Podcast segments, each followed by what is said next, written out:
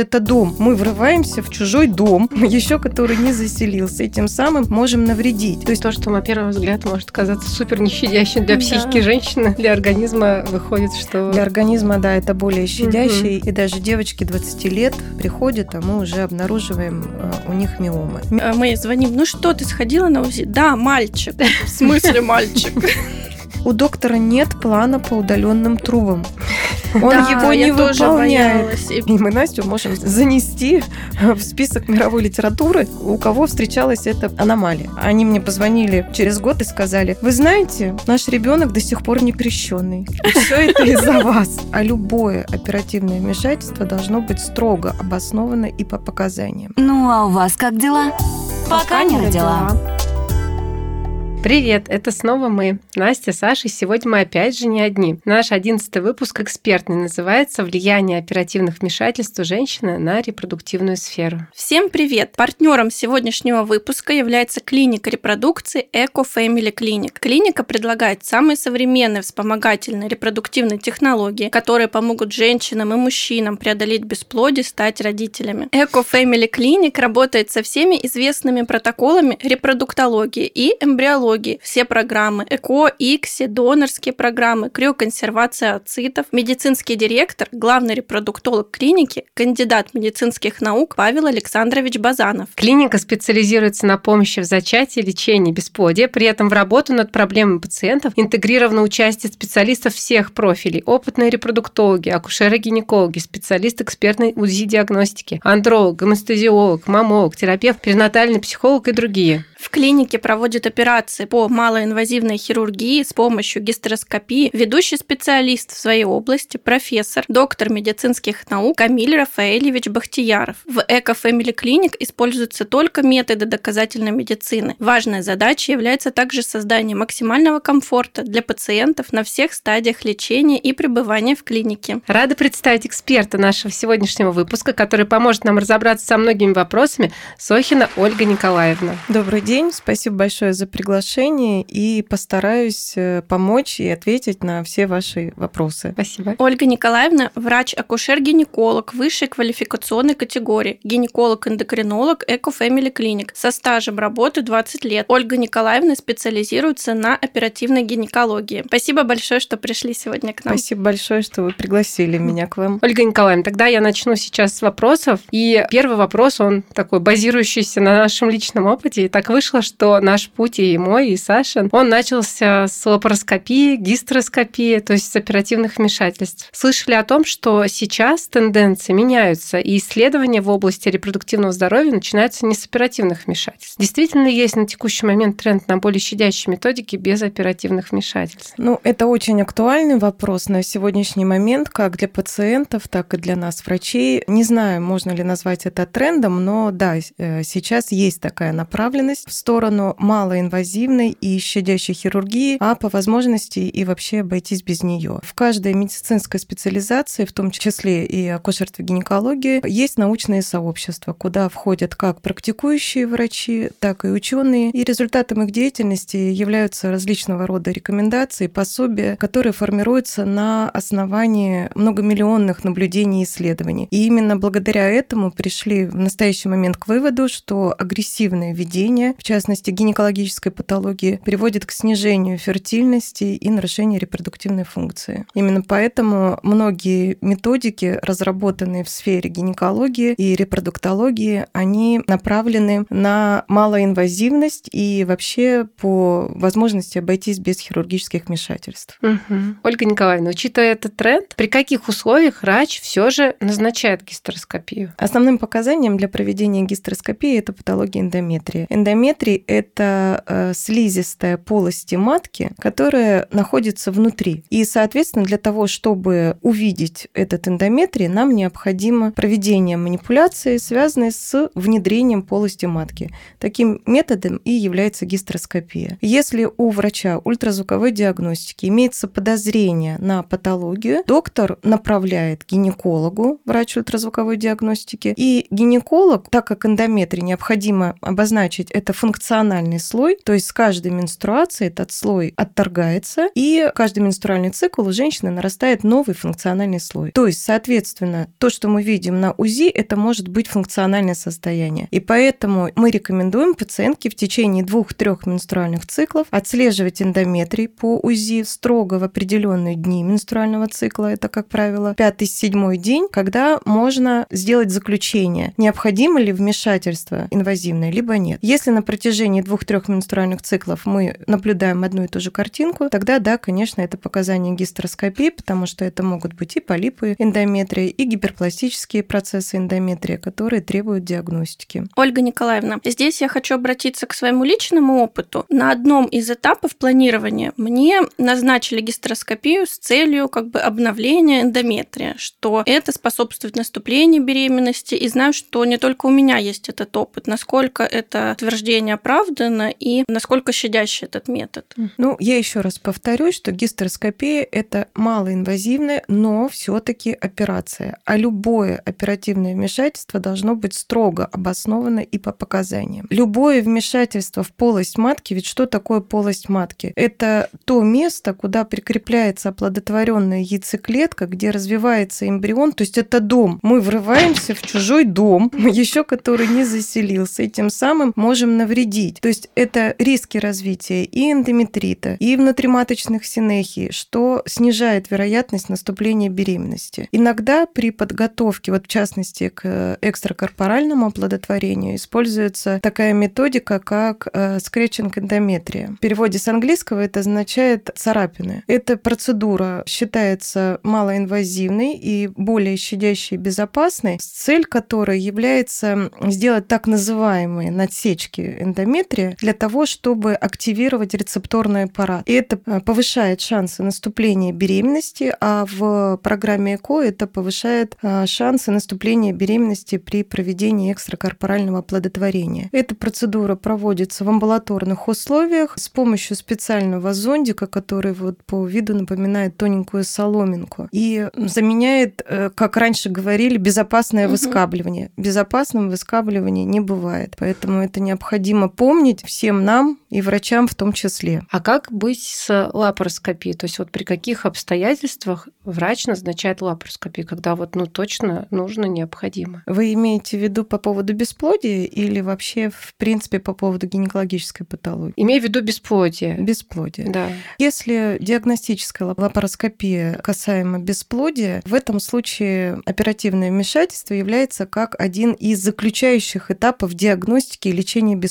То есть если супружеская пара обращается к доктору по поводу бесплодия, сначала есть ряд неоперативных методов диагностики и лечения. То есть если все этапы пройдены, среди которых это вот у женщины проходимость маточных труб, ультразвуковая диагностика, если мы исключили патологию эндометрия, патологию придатков матки, если андролог исключил патологию спермограммы и заболевания у супруга, потому что иногда мы забываем, что все таки в зачатии участвуют двое, да, мы все набрасываемся на женщину, забывая абсолютно о том, что супруг, он же несет вторую половину генетического материала, и андролог тут, конечно же, обязателен. И в том случае, если мы везде все проверили, либо нет никакой патологии, да, либо есть патология, которая требует оперативного вмешательства, в этом случае назначается лапароскопия. Она может быть как диагностическая, то есть если не обнаружены явные патологические моменты, то с этой целью проводится диагностическая лапароскопия, чтобы уже интраоперационно посмотреть, э, что не так.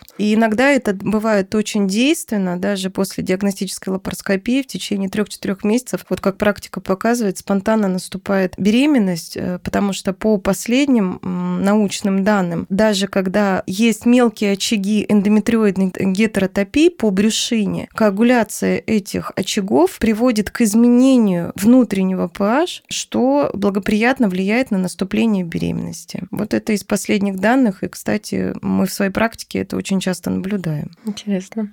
Да, спасибо большое. Ольга Николаевна, хочу спросить вас про операции, если можно так выразиться, да, или методы прерывания беременности после неразвивающейся, то есть когда ставят диагноз неразвивающаяся беременность. Какие методы более щадящие для женского организма? Опять же, даже на своем опыте я уже убедилась, что меняются протоколы, если это раньше было выскабливание, да. потом вакуум, то сейчас, я не знаю, это повсеместно или у меня так сложилось, да, то сначала это медикаментозное прерывание, а потом вакуум. То есть как э, женщине не растеряться, от чего отказываться, на что соглашаться, что вообще по этому поводу можете сказать? Ну, как не растеряться и на что соглашаться, все зависит, конечно, индивидуально от клинической ситуации. К сожалению, не развивающаяся беременность, э, да, этот диагноз очень часто встречается, особенно у нас мы занимаемся с пациентом с привычным невынашиванием, с бесплодием, и, к сожалению, бывают такие случаи, когда долгожданная беременность, но на УЗИ мы не видим сердцебиения, ХГЧ не растет, и тут уже вердикт беременность не развивается. И, конечно же, тут перед нами здесь встает вопрос, насколько безболезненно эвакуировать плодное яйцо из полости матки. В настоящий момент, опять же, учитывая то, что мы за минимализацию вообще какого-то хирургического вмешательства, рекомендовано использование именно медикаментозного прерывания беременности. Используются препараты, которые индуцируют выкидыш. При этом мы не входим в полость матки, мы не расширяем шейку матки хирургическими инструментами. Тем самым мы женщине даю и себе даем шанс на наступление беременности в дальнейшем, благополучной беременности, опять же, не травмируя эндометрий. Да, бывают такие случаи, что медикаментозное прерывание около 3-4% случаев требует э, дополнительно, как вы правильно сказали, вакуумной аспирации, но при этом шейка матки, она самостоятельно на фоне препаратов открывается, и э, травматизация шейки, что в последующем может привести к исмикоцервикальной недостаточности и потере беременности уже поздние сроки беременности, здесь мы эти риски, конечно, снижаем. Спасибо большое. То есть то, что на первый взгляд может казаться супер нещадящим для психики да. женщины, для организма выходит, что... Для организма, да, это более щадящий, угу. и многие женщины сразу, ой, нет, как, угу. извините, да. говорят, усыпите меня угу. и сделайте все. Угу. Здесь надо подойти немножечко по-другому. Угу. Да, спасибо вопросу. большое, что объяснили, потому что, да, это очень важно, чтобы Попадать. с пониманием идти уже в какие-то угу. процессы. Ольга Николаевна, а мы сейчас коснулись тех ситуаций, когда можно избежать оперативных вмешательств, ну или отложить до момента, когда без этого уже никак. И сейчас хочется поговорить про те случаи, когда оперативные вмешательства должны быть безотлагательными. Какие это могут быть отклонения в репродуктивных органах? Прежде всего, что? Должна быть онконастороженность. Да? Если по каким-то клиническим нашим признакам риск малигнизации превышает, то, конечно, здесь э, никаких обсуждений. Необходима операция, удаление образования, либо это образование придатков, да, э, либо это образование в полости матки, и направление обязательно на гистологическое исследование, уже дальнейшая тактика вырабатывается по э, результатам гистологии. Ну и, конечно же, все экстренные ситуации, связанные с гинекологической патологией, маточные кровотечения, перекрут придатков, апоплексия, то есть разрыв яичника, это, конечно же, показания к экстренной операции, и здесь других вариантов нет именно по жизненным показаниям. Угу. Ольга Николаевна, сейчас хочется вас спросить про такой диагноз, как киста яичника. Даже на своем примере в 2019 году уже, дай бог памяти, да, когда мне диагностировали эндометриоидную кисту яичника 3 сантиметра, мне сразу отправили удалять. Сейчас у меня такой же диагноз, и мы ее наблюдаем. То есть смотрим, чтобы она не увеличивалась, и параллельно идут Контролируете все процессы. наверняка да. онкомаркеры, что обязательно да. в этих да, ситуациях. Да, да. да онкомаркеры, все это я сдавала. То есть смотрим, все, она себя спокойненько ведет. И что вот можете сказать про кисты яичника? Когда их стоит удалять? Когда можно вот так спокойно жить, э, наблюдать за ними? Вообще какие они бывают? Когда нужно насторожиться? Да, этот вопрос э, очень животрепещущий, но к нашей радости в последнее время у нас э, у врачей есть определенные протоколы, согласно которым мы можем на них опираться и действовать, скажем так, по инструкции. В этом плане это очень правильно. Некоторое время назад, кстати, не так давно, да, тот угу. же 2019 год, о котором вы рассказываете, все пациентки с образованием яичников, в том числе и с эндометриоидными, они тут же отправлялись на оперативное лечение с целью удаления кисты и отправления на гистологическое заключение. Все это было связано с онконастороженностью. Но по прошествии некоторого времени наше акушерско-гинекологическое сообщество столкнулось с такой проблемой, как бесплодие у пациенток, перенесших такие операции в связи со снижением овуляторного резерва. И в данный момент э, существует ряд характеристик как э, лабораторных, так и ультразвуковых, на основании которых мы можем принимать решение, стоит ли оперировать это образование или нет. нет. Э, чтобы не вдаваться сильно в подробности, по международной классификации, которая принята сейчас и в нашей стране, есть определенные критерии по визуализации образования. И по этой категории, категория РАЦа называется, разделяется образование, но на, в зависимости от того, какое количество баллов набрано по ультразвуковой диагностике, определяется в ту или иную категорию. И уже ориентируясь на эти показатели, то есть насколько высок риск малигнизации у данной конкретной пациентки, ориентируясь на эти показатели, а также на показатели онкомаркеров, доктор может принять решение о необходимости оперативного лечения. То есть, если подвести итог, да, если образование придатков меньше 3 сантиметров, категория ОРАЦ-2 и онкомаркеры в пределах нормы, мы имеем право и обязаны наблюдать за этой пациенткой. Ольга Николаевна, мне хотелось бы спросить про не менее редкую ситуацию, с которой девушки сталкиваются при планировании. Да и я сталкивалась, это полипоэндометрия. Обязательно ли они к удалению? Могут ли они самостоятельно выйти с менструации? Я помню, что мы с доктором в свое время ждали цикл. И может ли быть такое, что полипы не видно на УЗИ, а можно увидеть только на гистероскопии? Ну, как мы с вами и говорили по поводу наблюдения, могут ли они выйти, не могут. Эндометрия – это функциональный слой. То есть каждый менструальный цикл, он отторгается и затем нарастает, готовясь к беременности. Если беременность не наступает, то, соответственно, опять же, следующий менструальный цикл, он отторгается. И все функциональные состояния, в том числе функциональные полиповидные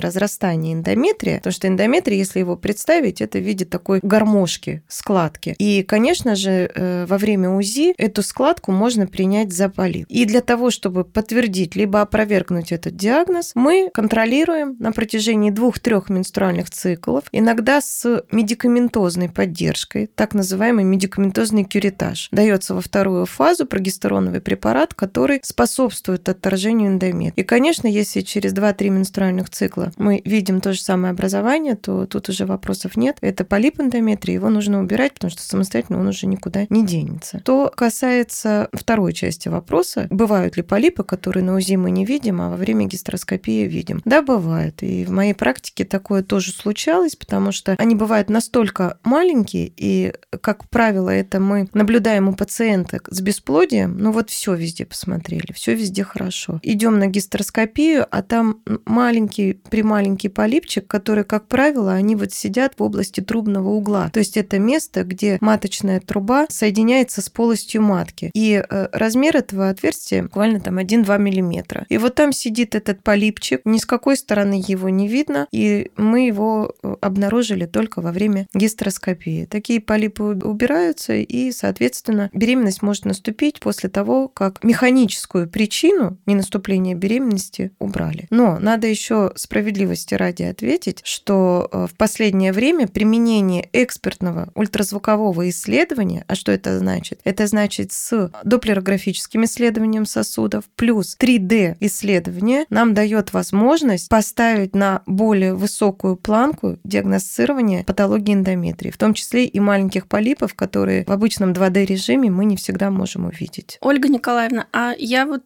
где-то читала, уже не буду вспоминать где, что якобы нет какой-то доказательной базы, что полипы, если они там меньше какого-то размера, негативно влияют вообще на наступление беременности и на ее протекание. Это так? Ну, если беременность уже наступила, то, конечно же, э, был там полип, не был полип, диагностической ценности и интереса для нас это не представляет. Потому что если это даже была какая-то физиологическая функциональная складка, но плодному яйцу там было комфортно, и оно закрепилось и развивается, и беременность прогрессирует, то и ради бога, нам этот полип не интересен. Но нужно понимать, что полипы эндометрия, они прежде всего, мало того, что нарушается сама рецепторная функция эндометрия, что очень важно для так э, называемого эмбриологического окна. То есть это то время, когда оплодотворенная яйцеклетка может попасть именно в этот эндометрий, и именно эта структура эндометрия необходима для того, чтобы развивался эмбриончик. Плюс полип эндометрия, он все таки выступает как механический фактор, который препятствует прикреплению оплодотворенной яйцеклетки. То есть это как внутриматочный контрацептив, да, если так вот грубо говорить. Он механически просто препятствует. Вот и все. Поэтому если беременность не наступает и причина тому полип эндометрия, конечно же, его нужно убирать. Угу. То есть бывают такие беременности, которые наступают и в итоге заканчиваются Как рождением? правило, нам это неведомо, но ага. бывают есть пациентки, которые наблюдаются, да, мы что-то видим, подозреваем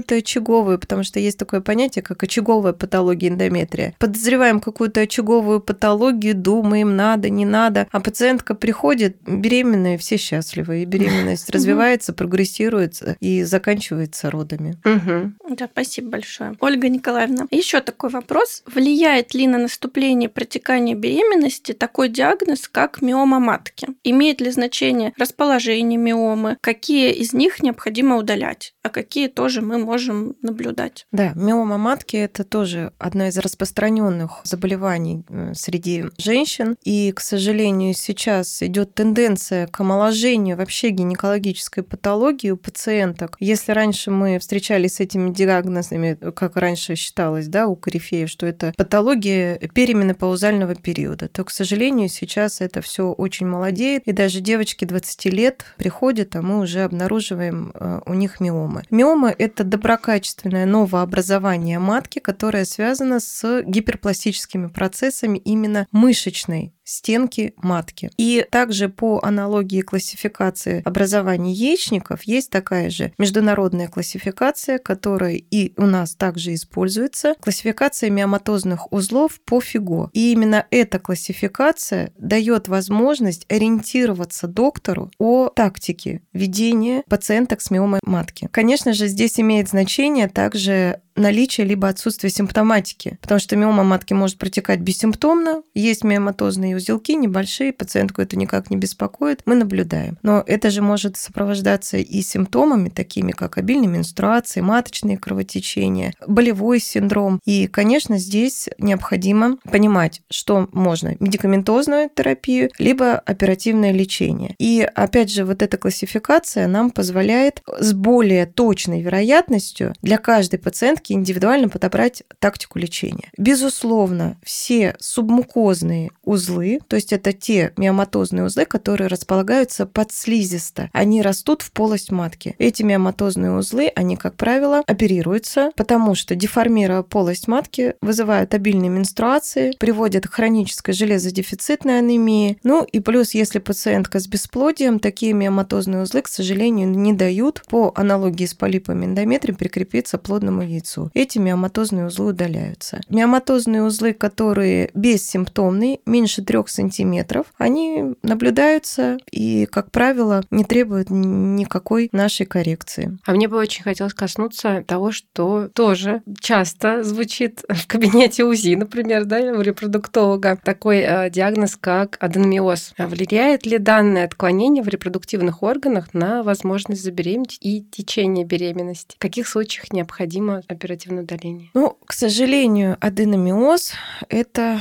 бич нашего века. Есть международная ассоциация специалистов, которые занимаются непосредственно эндометриозом. То есть это целое мировое сообщество, все силы и средства которого тратятся на то, чтобы, во-первых, понять причину возникновения эндометриоза. То есть если мы возьмем любую литературу да, по эндометриозу, там на несколько страниц будет только перечислены наиболее вероятные причины возникновения эндометриоза. Конечно, это не способствуют борьбе э, с этим заболеванием. Эндометриоз – это гормонально зависимое заболевание. Опять повторюсь, причины возникновения до конца еще пока не изучены, но основная проблема – это бесплодие. Мы получаем в результате эндометриоза, потому что эндометриоз – это заболевание, которое связано с появлением очагов, которые по структуре похожи на эндометрий, но они появляются вне полости матки. Это может мышечная стенка матки, матки, в этом случае развивается аденомиоз. Это может быть брюшина, то есть развивается экстрагенитальный эндометриоз. Даже есть случаи появления эндометриоидных очагов и в легких, головной мозг, в любых органах. И это, конечно, тяжелое злокачественное течение эндометриоза. Основная проблема, с которой мы сталкиваемся, это бесплодие, повторюсь еще раз, потому что при каждом менструальном цикле вот эти очаги гетеротопии, они выделяют гемосидерин, который работает просто как цемент, э, способен способствуя формированию спаечного процесса в полости малого таза. Плюс pH меняется, да, что также не способствует наступлению беременности, потому что, как мы знаем, оплодотворение происходит в маточной трубе, и для этого должны быть прям все идеальные условия. Эндометриоз, к сожалению, не способствует этим условиям. Если вернуться к вопросу, какие показания для оперативного лечения? Ну, во-первых, это эндометриоидные кисты, которые по системе ОРАЦ высокий риск малигнизации, да, с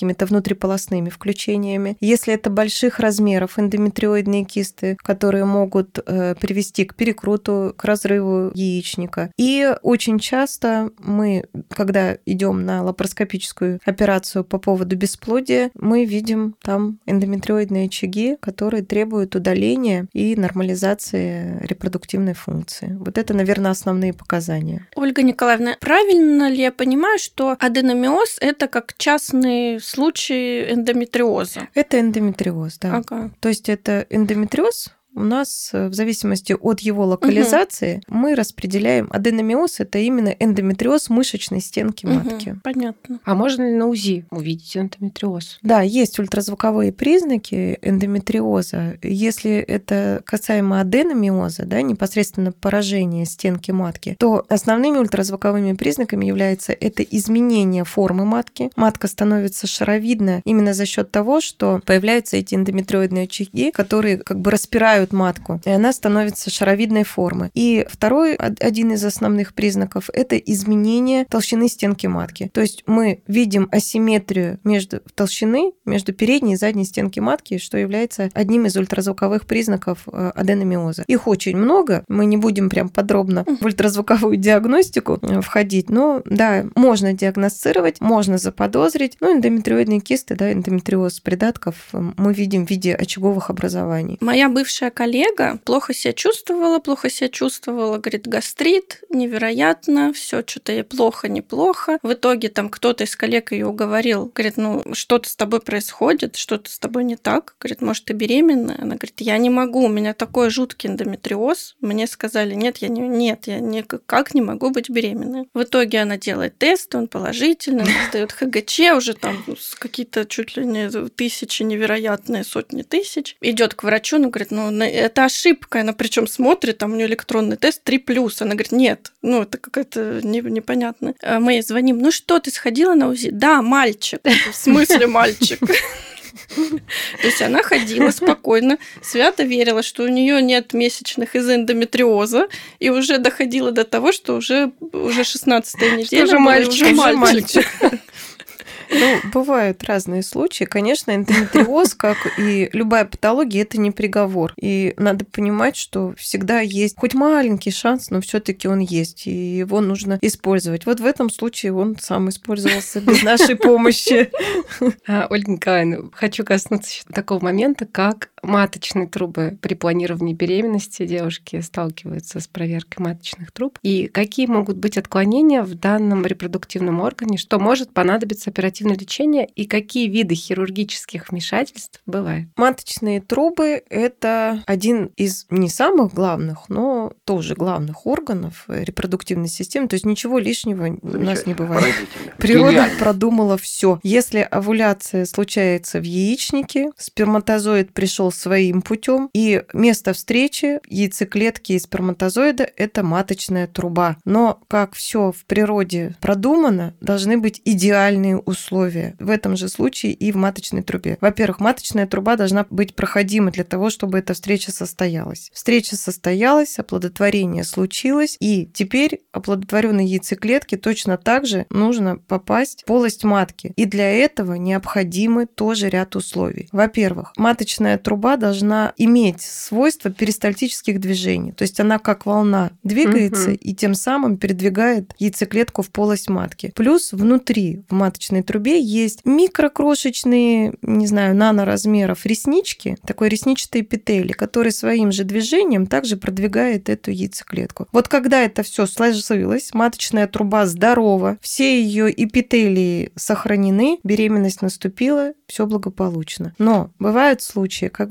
после перенесенных каких-то инфекций, тот же эндометриоз, да, когда развивается воспалительный процесс в маточной трубе, когда мы можем даже на УЗИ это не видеть, но вот эта структура ресничного эпителия, маточная труба за счет того, что перенесенный воспалительный процесс, она не может перистальтировать, движения нет, и беременность либо не наступает, либо, к сожалению, такое грозное осложнение, как внематочная беременность, потому что оплодотворение случилось, а осталось все в маточной трубе. Тогда это показание к оперативному лечению. Что касается выраженных воспалительных процессов, есть такое заболевание, как гидросальпингс, наверное, многие об этом угу. слышали, когда на фоне воспалительного процесса ампулярный отдел маточной трубы, который захватывает яйцеклетку, он склеивается. И в результате скапливается жидкость в маточной трубе, которую мы видим на УЗИ в виде такого бычкообразного расширения, что является гидросальпингсом. Это тоже показание к оперативному лечению. Поэтому, если беременность не наступает, и мы не видим явной причины,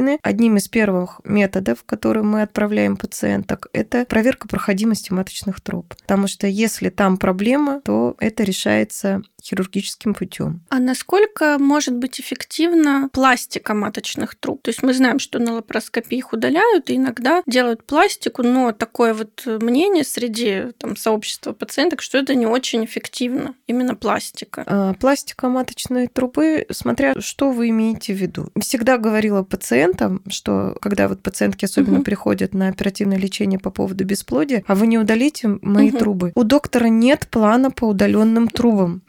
Он да, его не я выполняет. тоже боялась. И да. когда писали, напишите, я думаю, господи, оставьте, пожалуйста. Вот все, все. То есть вам надо. это очень знакомо, да. Но пациентам всегда говорила, плана у доктора по удаленным маточным трубам нет. И мы заинтересованы, когда после нашей операции, проведенной органосохраняющей, наступила самостоятельная беременность. И если причина в ненаступлении беременности спаечный процесс, то эти спаечки просто, ну, грубо говоря, разбираются, становится, да, маточная труба становится э, свободна и проходима. То есть во время операции проверяется проходимость маточных труб до манипуляции и после манипуляции. Вот этот вариант разделения спаек, это да, это угу. очень работает и очень полезная штука для наступления беременности. Что касается пластики маточной трубы после внематочной беременности, ну, тут до сих пор не пришли к единому мнению. Э, кто-то за, кто-то против, потому что очень часто мы встречаем потом повторную внематочную беременность в этой оставшейся трубе именно потому, что вот этот эпителий, угу. он уже совершенно совершенно не справляется со своей функцией и не транспортирует оплодотворенную яйцеклетку в полость матки. Ну, спасибо большое. Немножко разобрались в этом вопросе. И сейчас уже коснулись немножко вопроса именно спаечного процесса. Правильно ли мы понимаем, что это синехии по-научному, спайки? Или синехии это есть вещи? внутриматочные синехии, угу. да, это которые в полости матки, а есть спаечный процесс в полости малого таза. Угу. Да. Есть это разные это разные, процессы. Да, разные процессы, но, как правило, механизм их формирования практически один и тот же. Это либо какие-то механические повреждения, либо перенесенные воспалительные соединительные процессы, в результате чего формируются спайки. То есть это такие соединотканные структуры, если это в органах малого таза, между органами яичники, маточные трубы, кишечник и все, что там присутствует, все это слепляется, если вот русским языком говорить, угу. между собой. А их можно на УЗИ диагностировать? Как понять вообще, что они есть, что необходимо вмешательство? Вы сейчас о каких спайках? Внутриматочных или... Вот, которые влияют на бесплодие. Да. Они все влияет Все на бесплодие. Влияют. Да, да.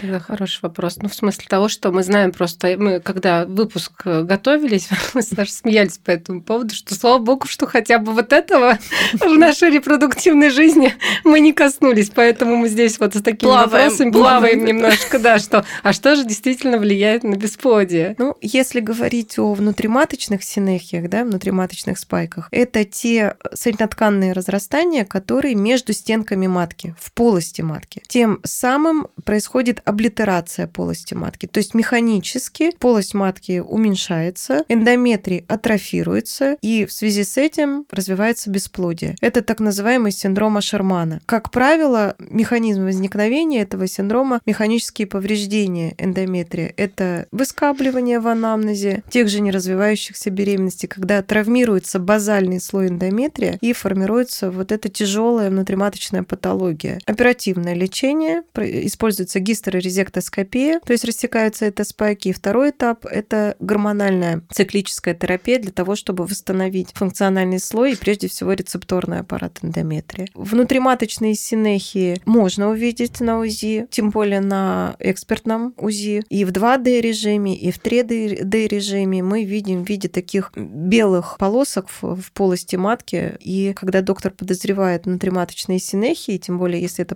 пациентка с бесплодием, то в этом случае пациентка отправляется на гистероскопию. Что касается спаек внутри в полости матки, ну, спаечный процесс органов малого таза – это не ультразвуковой диагноз. Мы можем заподозрить из-за положения яичников, да, что вроде бы как-то слишком близко к матке. И если пациентка с бесплодием и требуется лапароскопическая, диагностическая лапароскопия, то во время операции, да, мы видим эти спайки, мы их рассекаем, но, к сожалению, спаечный процесс – это такая штука, которую могут рецидивировать. И в настоящее время вот э, при лапароскопической операции используются противоспаечные так называемые барьеры, которые в виде геля, они закладываются между органами для того, чтобы это все не прилипло обратно, повышая шансы на выздоровление. Ну хорошо, Круто. что есть методы. Да, есть методы, да. А я хотела спросить про матку теперь непосредственно. У меня просто это в моей истории, опять же, что когда пытались найти, э, почему же, почему же бесплодие, стали подозревать мою матку. В том, что она седловидная. В том, что она седловидная, и вот точно в этом дело. Но я знаю, что помимо седловидной, да, есть еще и двурогие, и есть перегородки, есть вообще разные варианты, да, там две матки. Вот какой вариант все таки действительно влияет на наступление беременности и что требует оперативных вмешательств? Пороки или аномалии развития внутренних половых органов, да, это часто встречается, и они формируются еще на эмбриональном этапе, да, когда нарушается слияние мюллеровых протоков, и, как правило, аномалии внутренних половых органов, они сочетаются с пороками мочевыводящей системы. Как правило, у э, женщин, которые двурогие матки, полное удвоение матки, одна почка, потому что угу. это все формируется на эмбриональном этапе из мюллерового протока мочеполовая система. И, как правило, когда мы находим какую-то патологию, смотрим тут же мочевыводящую систему. Если по степени тяжести, да, если так можно сказать, то седловидная матка это просто чих.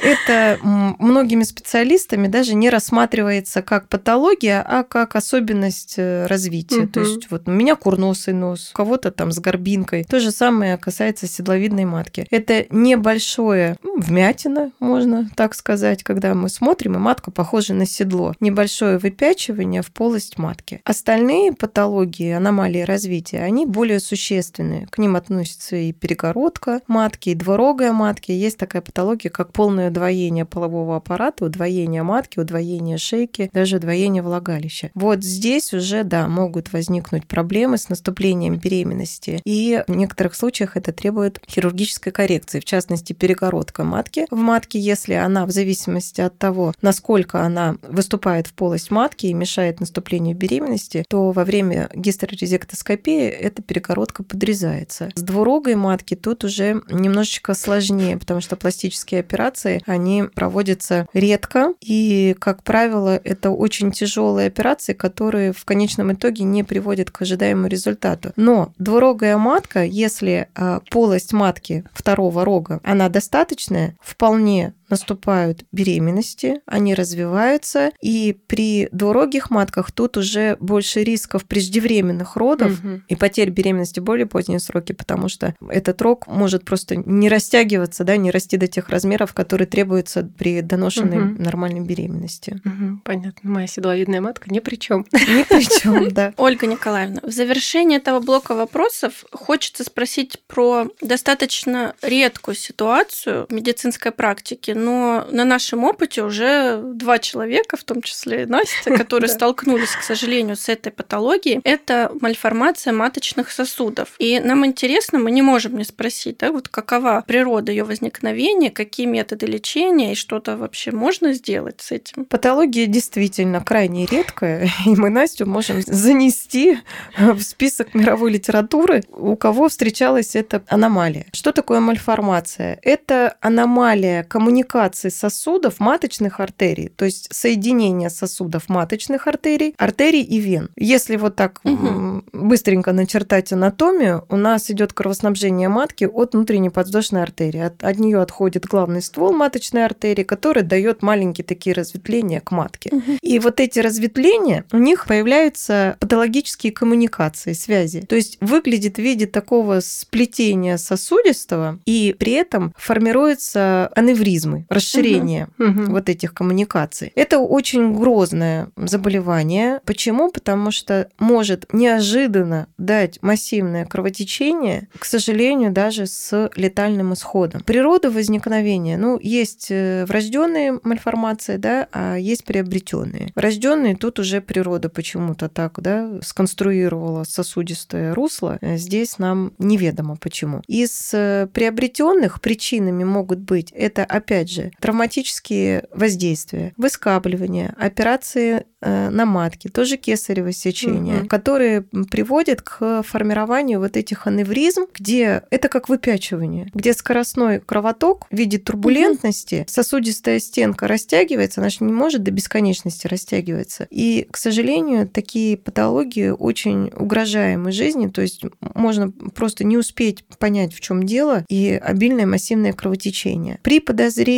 мальформации сосудов либо аневризмы, это можно во время банальной ультразвуковой диагностики. Мы видим эти сосуды в виде червячков. Иногда даже мы отмечаем расширение вен параметрий, но мальформации выглядят как просто клубок змей, скажем угу. так. Прям совсем сейчас страшно станет.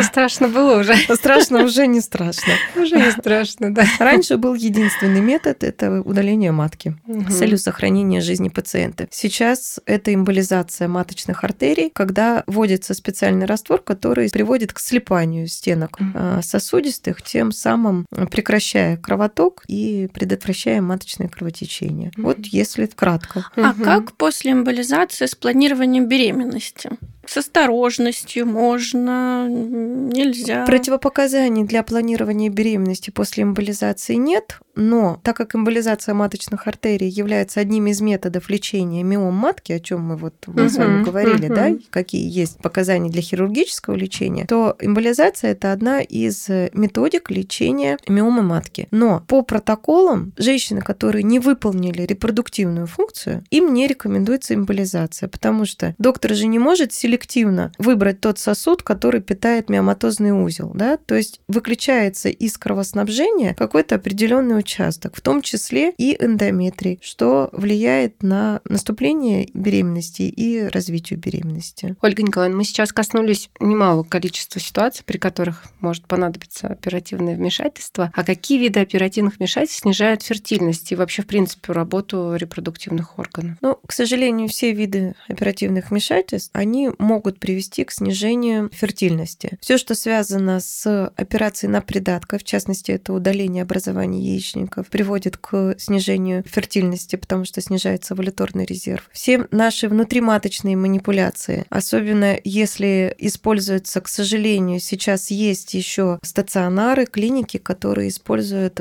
так называемые выскабливания, раздельно-диагностические угу. выскабливания вслепую. Что это значит? Без гистероскопии, О, без да. контроля зрения.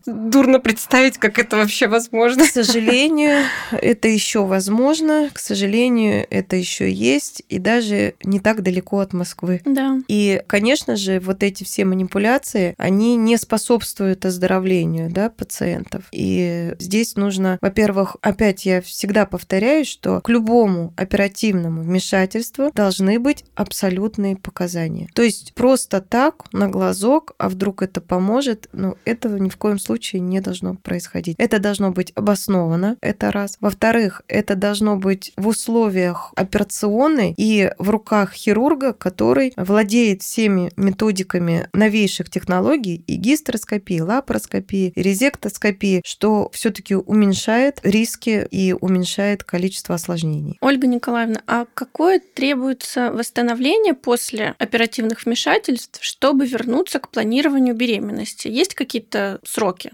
Стандартные? Ну, как правило, после наших оперативных вмешательств уже к вопросу планирования беременности можно а, возвращаться через один менструальный цикл. О, быстро. Да. да. И мы стараемся с этим наоборот не затягивать, потому что если это была операция лапароскопическая по поводу бесплодия, то все врачи-гинекологи и репродуктологи считают, что в течение первых э, шести месяцев после операции наиболее вероятный шанс наступления самостоятельной беременности. Поэтому откладывать долгий ящик это не надо. Если у вас есть такая цель, а она есть, да, если женщина пришла на операцию по бесплодию, то уже через месяц, если разрешает лечащий доктор, можно планировать беременность. Угу. А есть ли какие-то профилактические меры, чтобы вообще в принципе не попасть в ситуацию, что необходимо оперативное вмешательство? Самая профилактическая мера – это профилактические осмотры. Каждая женщина, уважающая себя, должна посещать гинеколога регулярно, желательно один раз в полгода. Вот это самая действенная профилактическая мера, потому что обнаружение проблемы на самом зачаточном да, ее этапе, это повышает шансы полнейшего выздоровления и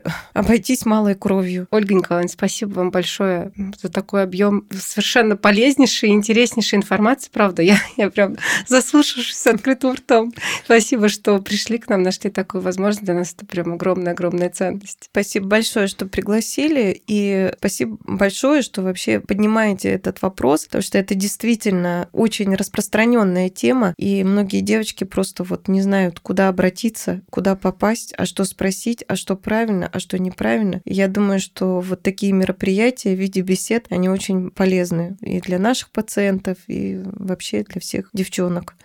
Это точно. Ольга Николаевна, спасибо большое, что нашли время в вашем плотном графике и помогли нам разобраться с такими, да, действительно важными вопросами. Ольга Николаевна, у нас э, есть вдохновляющая традиция, когда мы просим поделиться врача не самой простой историей из своей практики, но несмотря на это, когда у девушки и беременность случилась, и роды в итоге тоже случились. Подскажите, пожалуйста, есть ли в вашей практике такая история? Есть у меня такая история. Там и с наступлением беременности, и с вынашиванием беременности были прям нечеловеческие приложенные усилия. Но самое главное, что мы сейчас с этой пациенткой дружны. Она мне периодически высылает фотографии своей просто принцессы, по-другому этого не скажешь. И вот это, конечно, самая большая награда, потому что у нас были потери беременности на малых сроках, и вот эту девчонку мы, мы выносили. Это действительно вот тот случай, который мы вылежали беременность. Начиная с 16 недели беременности, у меня человек лежал в стационаре буквально с поднятыми ногами в связи с тем, что были проблемы с шейкой матки, но доносили до срока, и это, конечно, победа и результат. И